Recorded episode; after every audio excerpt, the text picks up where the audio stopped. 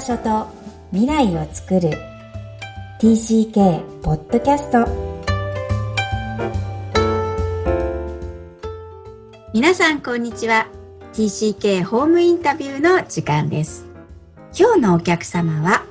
二階里穂子さんです。こんにちは。こんにちは。よろしくお願いします。こちらこそお願いします。里穂子さんとは実はまたまたうん FIGT ジャパンのイベントで同じ班になった中、それで私からオファーさせていただいた可愛い女の子、失礼ですね、女性の方です。はい。ありがとうございます。では、まず、りほこさんの自己紹介からお願いします。はい、えー、私、二階里穂子と申します。えー、経歴で言うと、はい。小学校ぐらいまでは日本で育っ、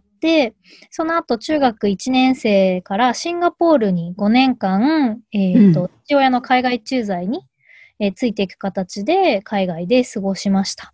はい。で、その後日本に大学で帰ってきて、で、あの、9月入学をして、そのまま英語で全部授業を受けられるような学部に入って、はい、大学を卒業して、今、社会人3年目っていうのが、まあ、経歴です。はい、うん。社会人3年目。なんと私からすると大昔なんだろうという感じで、若いっていいなと思うんですが、今お聞きすると、日本生まれ、さっきね、はい、えー、と打ち合わせで日本生まれ東京育ちで、12歳まで、つまり、えー、小学校全部、日本の、ね、あ、公立でいいんだっけこれ？公立です、はい。はい。普通の公立の東京の学校にいた子が、いきなりシンガポールにそうですね。覚えてます？覚えてます、覚えてます。あ受験を、中学受験をするつもりで、がっつり小学校4年生からずっと塾に通ってたのに、なんか小学校6年生の12月とか、その受験の2ヶ月ぐらい前になって突然大事な話があるって言われて、海外に行くと。海外みたいな。家族会議だ。家族会議で、いや、受験勉強したのに、みたいなので。そうだよね。2年半ぐらい行ってる、勉強してるもんね。先はどこだって、シンガポール聞いたことないぞ、みたいな ところではあってびっくりしましたね。ええー、どんな感じがした？不安？それともワクワク？はあ、なんかワワクワクっていうか、むずがゆいというか、なんか、あの、小学校の友達に話しちゃいけないって言われて、なんかギリ、ギリギリまでってほどじゃないですけど、なんか、だからいつ、いつ言おうかな、私もう転校、海外行くの決まってるんだけどな、みたいな、こう、ワクワクと言いたいけど言っちゃまだダメみたいな、なんかそのドキドキが結構ありましたね。ええー、なんかかなりポジティブだった気がします。まるで昨日のことのように喋っていますが。覚えてて。そう、体育館であの子に言ったらめっちゃ驚かれたなっていうのを今思い出しました。なるほど。すごい、でもなんかお聞きして表情を見ると、いい経験にこうなってるんですね。そうですね、そうですね。大変でしたけど、それこそ受験の学校全部変えて、結局受験をやって、で、中学も一応入れたから、3ヶ月だけ通ったんですね、中学1年生。え？日本そうなんです。そうなんです。あ、そうなんですか。だから制服が着てみたくって。え？自分のお願いで受験させてって言ったんですか？お父さんとお母さんしなくていい。だかなどうだった？でもなんかここまでやったのに最後やりきんないのどう、どうだ？みたいなのがあって、まあじゃあ受験しようかって言って最後までやりましたね。で、結果それ良かったと思いますや、最後までやって。なんかね、TCK の持ち前のそのいろんな文化と触れ合うから強くなると私勝手に思ってたけど、はいはい、りほこさんの場合、日本にいる時からかなり自分の主張はあった子だったんですね。結構そうだったかもしれないですね。母、母が強い、母が姉さん女房で結構強いタイプだったんで、それ見て育ってるんで、結構意志は しっかりした子だったかもしれないです。なるほど。そんなこう、はい、自分っていうものを12歳で持ってる子が、まあシンガポールインター、多分人種のるつぼのような感じな学校っていうふうには想像するんですが、はい、どうでしたか？そうですね。なんか初めて行った時は、なんか結構、い、いろんな本当に子がいて、ま、韓国、タイ、ロシア、フランス、うん、中国とか、まあ会ったことなくて、しかも英語も喋れなくて、どうしようかなと。うんどうしたの？いや、ぼーっとしてました。ああ、そうなの。いいね。授業中はもう漫画のこととか、あ漫画好きだったんですけど、あ昨日読んだあの漫画楽しかったなってぼーっとしながら過ごして、一日が終わるえー、思春期ともなれば焦ると思うんだけど、そういうのはなかったの？や、まあ、焦ってもいいった、いましたし、あの、それこそ授業でやっぱ宿題が出るじゃないですか。はい。そういうのが全然こうできなくって、どうしようみたいな、なんか泣きながらやったりとかしてたこともあったんですけど、まあでもなんかまあ聞こえないものは聞こえないし。なで、まあ、クラスに日本人の子何人かいて、で、なんかその子たちが通訳も時々してくれつつ、まあみんなが席立ったら席立つんだなとか、うんうんなんかこう、あ、休み時間なんだなとか、まあなんとなくわかるじゃないですか。まはいあそ。れさえ覚えてればいいかな、みたいな感じで、結構のんびりまあ過ごしてたかなと思います。まあでも、うんまあ勉強とかで焦んなかった一方で、うん。あの、友達がどうやったらできるんだろうとか、特になんか同じ学クラスのその ESL っていう英語があの第一言語じゃない子たちのクラスに最初入ったので、なんかその子たちはみんな英語伝わんないの分かってるから、こう、なんかそれだけで共通点というか親近感があって、なんとなく友達になれるんですけど、あの、うんメインストリームのクラスにいる子たちは全然別に英語話せない人興味ないわけじゃないですか。でもこっちは仲良くなりたくって、なんかどうやったらこの体育の合同授業とかの時に仲良くなれるかなっていうんで、なんかすごく、あ、なんかスポーツって共通言語なんだなって思ったりとか、数学って共通言語なんだなって思ったりとか、なんかそういうのを日々試行錯誤して一喜一憂してたり時もありました。えーで、結局何をツールでこう友達、人間関係を作れると思ったんですか？なんか、でもなんか、イベント？それこそうん。こう体育でポイント入れた時にハイタッチしたかしなかったかとか、ハロウィンイベントでどんだけ仮装をはっちゃけてやったかとか、なんかこう、そういうのをどれだけ一緒に楽しめるか、うん。楽しんでるところを見せられるか？みたいなところが、まあ、大事だったのかなっていうふうに思いますね。うんこんな解決策を見つけた気がします。言語必要ないところで。いやー本当に言語以外のところでいかにこう自分がフィットするかっていうのがやっぱりお聞きしてるとね皆さんのあのすごくあるんだろうなっていうのは特に ESL から出たいっていうのはまた同じだなっていうなんか皆さんの共通点。えそうらしいですよね。うん。とにかくこう中心グループにいかに入っていくかって思っている人とか、うーん、すごくそう思います。なんでしょうね。なんでなんでしょうね。いやー、人間ね、多分、うん動物みんなそうだと思う。メインストリームと言われるとそっちに行きたくなりますよね。クラスの名前の分け方として。入りたいと思わない人でも、やっぱり喋ってみたいとかね。そういうのはあると思うんですよね。うん、でもそれがすごいモチベーションになったっていうか、焦らずにやってるっていうのもすごいなと思います。うんまあ本当に英語できなかったので、うんま。あそれこそ中学1年生のああの英語のテストは、小テストとか赤点取ってるんですよ。なんかスペル書けないみたいなんで、本当苦手だったので、なんかまあ、絵本とか読むところから勉英語勉強課題渡されて先生に。うんまあところからだとなんかもう 焦ってもしょうがないっていうか、毎日与えられたものはちゃんとやってるし、うん。なんか、あとは怠けし、怠け癖があるので、あ、そうなんですか？そうなんですよ、そうなんですよ。ちょっとコンサルの今仕事してるのにね、そんな風には見えないかもしれないんですけど、でいやきるだけいや、いっ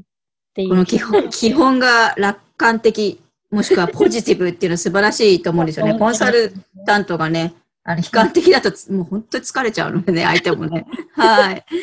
えーじゃあ、この6年間か、あ、5年間か。はいえー強いて言えば苦労した。いや、はいないっていうのでももちろんいいんですけど、はい。ありますか？苦労したこと、そうですね。まあ、やっぱ最初友達作るのは苦労したのと、うんメインストリームの友達作るのはやっぱ最後まで、なんかちゃんと達成できなかったなっていうえー、そうなに思いますね。なんかあの全然クラスメイトとして話しますし、課題一緒にやったりとかもするし、けど学校の外出たら別に遊ばないみたいな。だから、そういう意味では、苦労したし達成できなかったなーっていう思いはあります。あでも、あの、そのメインストリームのどういうメインストリームかって、ただただ英語ができるネイティブの人っていう意味だったら、まあそういう友達、外で遊ぶような友達もいましたけど、なんていうんですか、その何カカースト上位的な クラスの、その一番、一番、なんていうんだ、華やかなグループとかの子たちとかは最後まで、なんか外で遊んだりとかはしなかったかな。まあでもなんか、その遊び方がね、夜、まあ16歳からお酒 OK なんですけど、シンガポール。ああ、クラブに行ったりとかする遊び方してたから、まあ無理なんですけど、到底。一緒にそうやって遊べないから。でもなんか、ちょっと混ざってみたかったな、みたいなのもありますよね。へえ、うん、今ね、お話いただくと、いただくと可愛いけど、なんかすごいこう、悶々としてたんだろうなっていう。そう結構そうですね。あと苦労したのは、それこそ課題が終わらないみたいな。うん、やっぱ英語の読める子が読んだらすぐ終わる本とかが全然読み進まなかったりとかして夜中まで、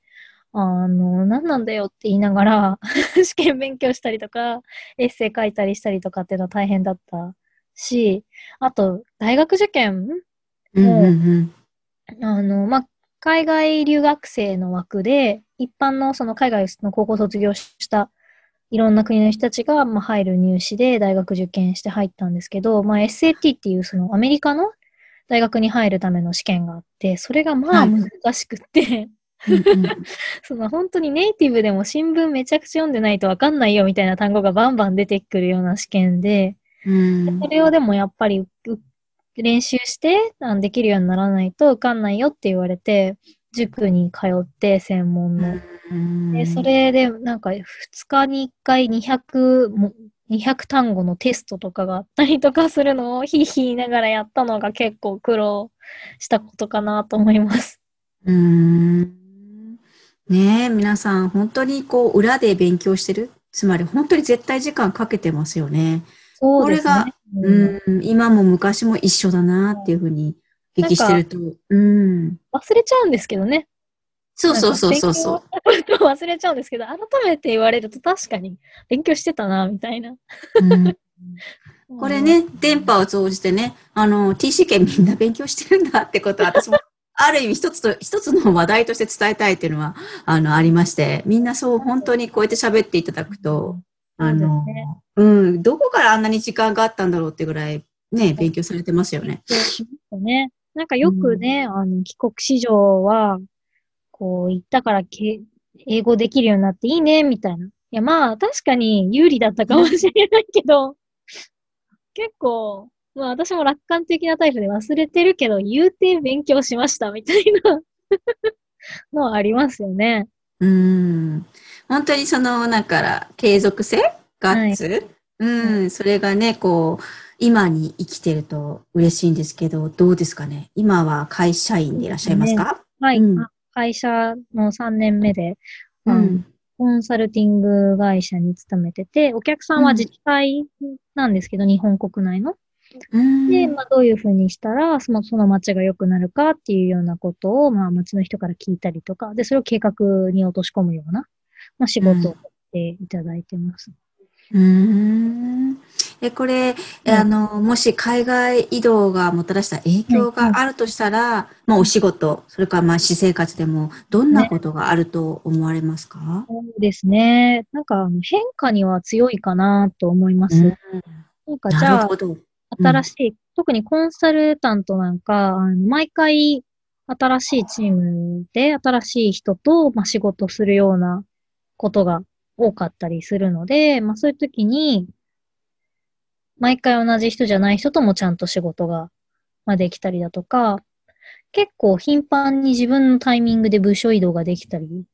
お自分の移動、自分の意図なんだ。希望を出せます。希望を出せます。で、あの、相手方が OK って言ってくれれば、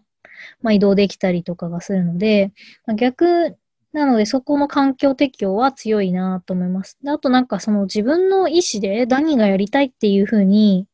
まあ言うか言わないかみたいなところも結構なんかが強くてよかったなというか、海外であの自分の意見言ってくっていうスタンスを身につけといてよかったなっていうのも、まああったりしますし、あとなんかその変化的な話で言うと、別れに強いかなと。あ、出会いにも強いし、別れにも強いかなっていう。本当？別れに強いって断言できるその強さは何？いや、なんか、あの、最近あった話なんですけど、はい。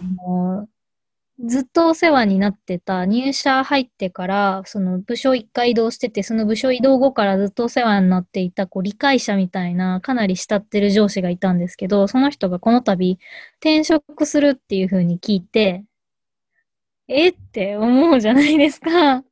ね移動ならともかくね、また出会えるチャンスがあるけど、転職じゃあね。そうそうはい。で、しかもなんかその、まあ部署よく変われるので、うん、変われるのと同時に、この子にもうずっといますっていう宣言もできるんですよ、うちの会社。で、その上司がいるから、この部署でもう私いいな、ここに腰を落ち着けたいなと思って、この部署で行きますよ、宣言をしたばっかりだったんですよ。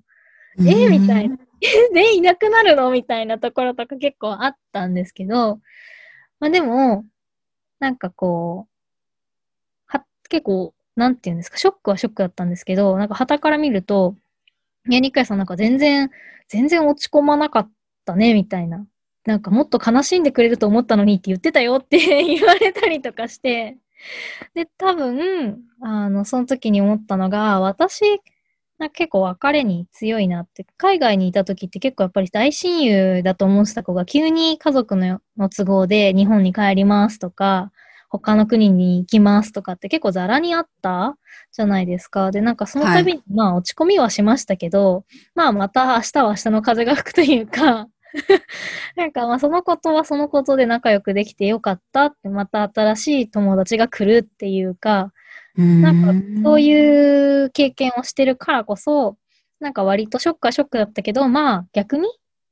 この人がいるからじゃなくて、この仕事で自分もできるようになるタイミングというか、人に依存しないで自分の力発揮できるようになるタイミングが3年目にして巡ってきたんだなっていうふうに、結構早めに気持ち切り替えられて、まあ、先輩のその上司の転職も前向きに捉えられてるので、なんかそういうところ、ちっちゃい時から 経験しといてよかったなっていうふうに思います。うんいやー素敵ですね。やっぱり TCK の書籍でも紹介しているように、だからマイナスの影響、プラスの影響もあれば必ずどんなこともマイナスの影響がありますが、それを受け止めているから消化できるっていうお話をされているような気がするんですよね。そうですね。そうですね。うん。まあ、ね、経験したことあるしね、大丈夫かなっていうか。そう。まあ移動最初に、なん、なんて言うんですかね。結構、こう、海外の移動もそうだし、はい。そその現地での出会い別れもそうだし。確かに。すごい、そういう意味では、普通の人より出会い別れの多い人生だったなと。うん、特にシンガポールのイメージはこう、出入りが激しいっていう。本当に出入りかなり激しいです。よね。本当に半年とか1年以内で帰っちゃうような。うそういうイメージはやっぱりそうなんですね。アメリカよりなんか移動が激しそうっていう。あ、もう本当に本当に激しいです。うん。まあでも、かといって、こう、なんて言うんですかね。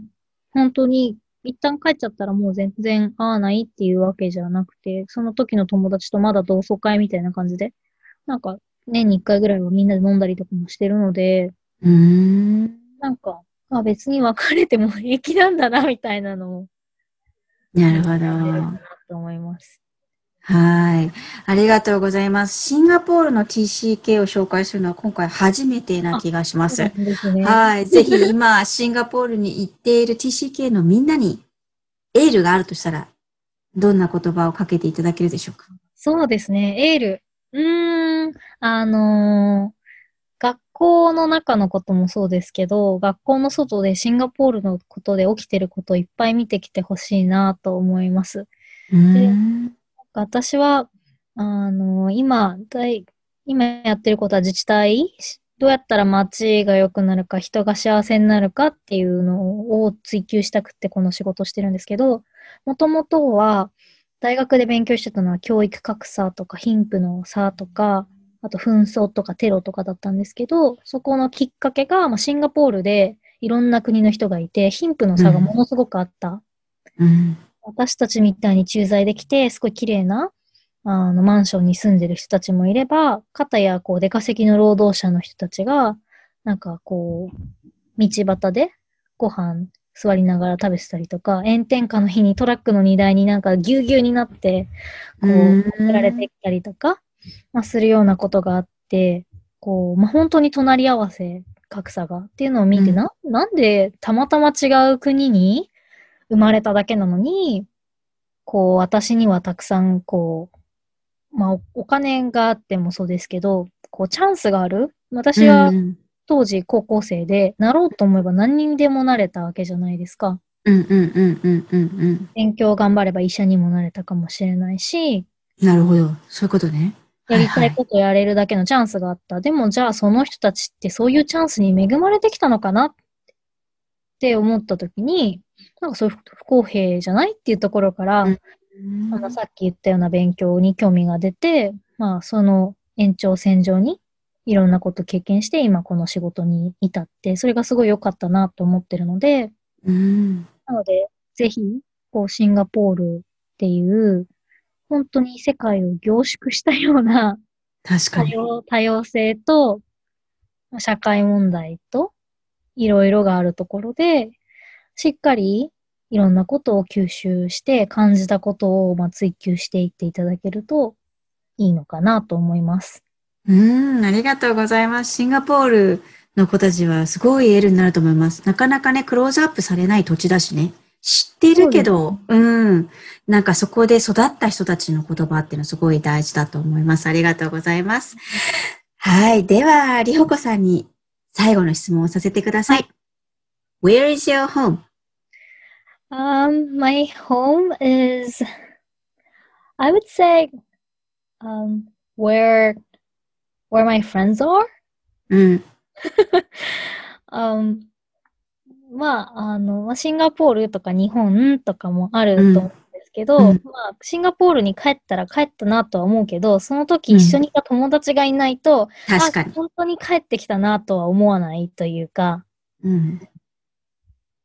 日本も親が例えばいない状態だったら帰ってきたとは思わないし、お友達がいれば思うけどっていうんで、まあ世界中、そういう意味では世界中にこれまで知り合った友達がいて、彼らのところに行くと、ああ、懐かしいなっていうふうに思うから、まあそういう意味では世界中が、まあお家なのかなっていうふうに思います。わかりました。人ありき。自分の出会った友達がすべて。友達がすべて、うん、本当に。はい。素敵な言葉ありがとうございます。えー、今日は、ニカヤリホコさんにお話いただきました。ありがとうございました。ありがとうございました。いかがだったでしょうか？りょうこさんの言葉に変化に強い、別れに強いという強烈なメッセージをいただきました。私自身も TCK ですが、非常に変化に弱く、また、うーん、切り替えが遅いように思っています。りほこさんのように TCK の経歴がそのまま自分の糧になる、つまりプラスになるというのは、えー、どんなことが作用しているのか、本当に興味を持ちました。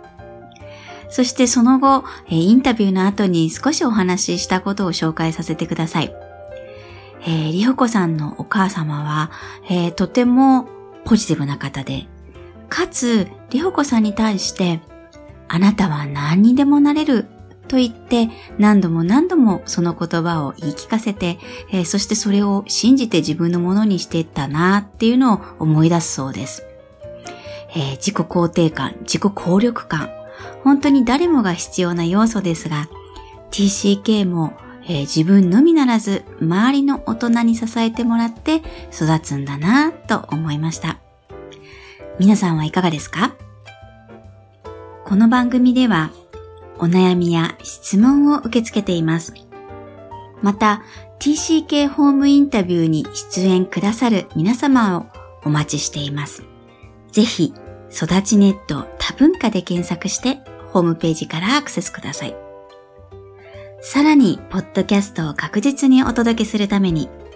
購読ボタンを押して登録をお願いいたします。今日も TCK の気持ちにありがとう。